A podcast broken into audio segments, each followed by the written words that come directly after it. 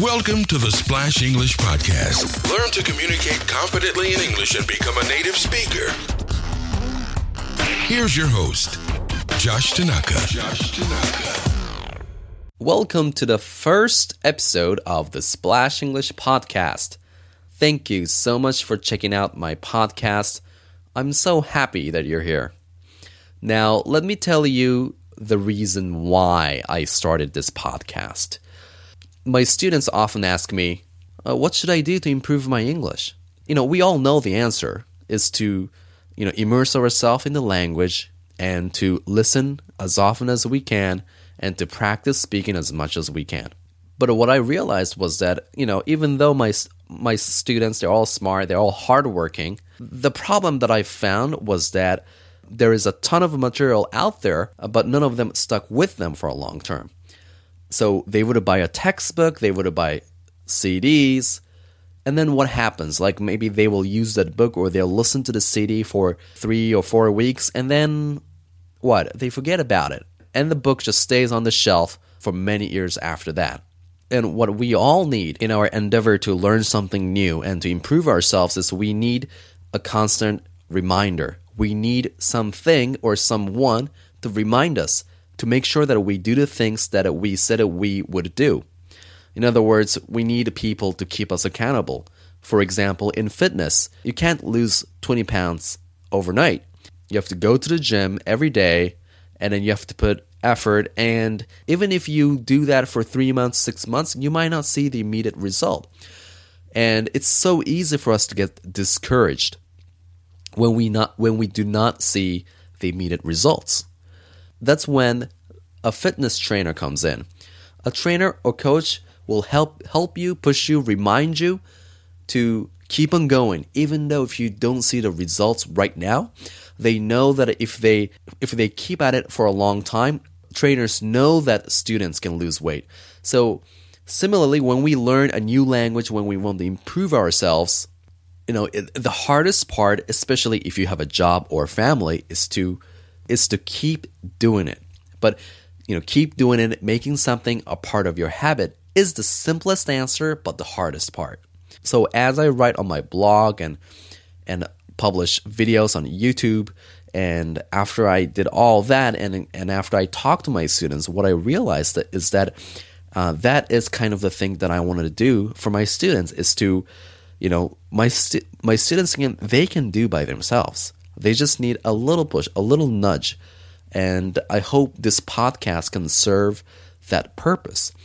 You know, once in a while, maybe once a week or twice a month, you see a pop up notification in your mobile phone or you get an email alert in your email. And then you're like, oh, yeah, I should listen to the podcast and and remind myself. So that's one purpose that I hope it serves for my students that that this podcast is a reminder. And the second reason why this podcast might be good for you so I did some survey and I asked my students what they liked about my blog. And surprisingly, many of my students said they loved my stories. They loved the conversation that I have with my friends. You know, my student didn't say, I love your grammar rules. Very few people did that. Many people told me that they love hearing these stories that I tell them. And you know, time to time they come across a word or phrase that they don't know and they can learn those new words in the context. That's when I had a light bulb moment. You know, if you want to learn the rules of the English language, there is a ton of material out there and it's not difficult to find those rules. But what's difficult uh, is to really find material that's enjoyable that you enjoy listening to if you enjoy, you're more likely to continue doing that. And and I realized that my students do enjoy my stories. You know, sometimes I tell embarrassing stories, you know, I make mistakes, and you know, they love it. And that's great. You know, we're all people, right? So we all connect to each other through stories. We don't want to be reading a bunch of rules. We like stories, and that's how we learn the best. And same thing with me. When I studied Italian or Spanish or Korean, or even Japanese, um, the reason why I was able to retain some words and vocabulary in those languages is because At the time of learning, I enjoyed what I was doing, and it was mostly I was talking to friends. So when I'm interacting with friends, you know, they make fun of me because I make a mistake and we have a good laugh. Those are the kind of things I remember the most. I don't remember anything that I learned in a classroom. That's my style. I learn the best when I'm enjoying something, when I'm interacting with real people, with real friends. If you have enjoyed watching my YouTube videos and reading my blog posts, then I'm sure this podcast can also help you too. And what's convenient about podcasts is that you can and listen anywhere, anytime. Personally, I listen to news or maybe some uh, podcast series from Harvard Business Review. I just open them up on my mobile phone app and I would have put on a headphone. I could be washing dishes or uh, cleaning the room. It's a convenient way to enjoy what you're listening and also learn something new at the same time.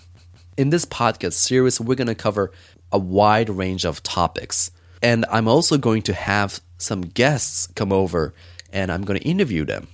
So it's going to be a fun podcast series. And what's great about this is you learn new English phrases and words through real life situations. They're not scripted like in a textbook, but this is a real conversation done by real people, which means you know, we don't always speak grammatically perfect English, and that's fine because it's not just the rules you're learning, you're learning the context in which the phrase is used. You're also associating specific word or phrase with the emotion we bring to the conversation. So enjoy this podcast, and if you'd like to make any suggestions, just let me know. Thank you so much for joining me on my first podcast, and good luck with your English studies.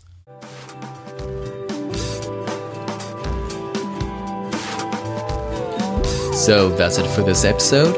If you'd like to listen to more podcasts like this one, just go to splashenglish.com forward slash podcast.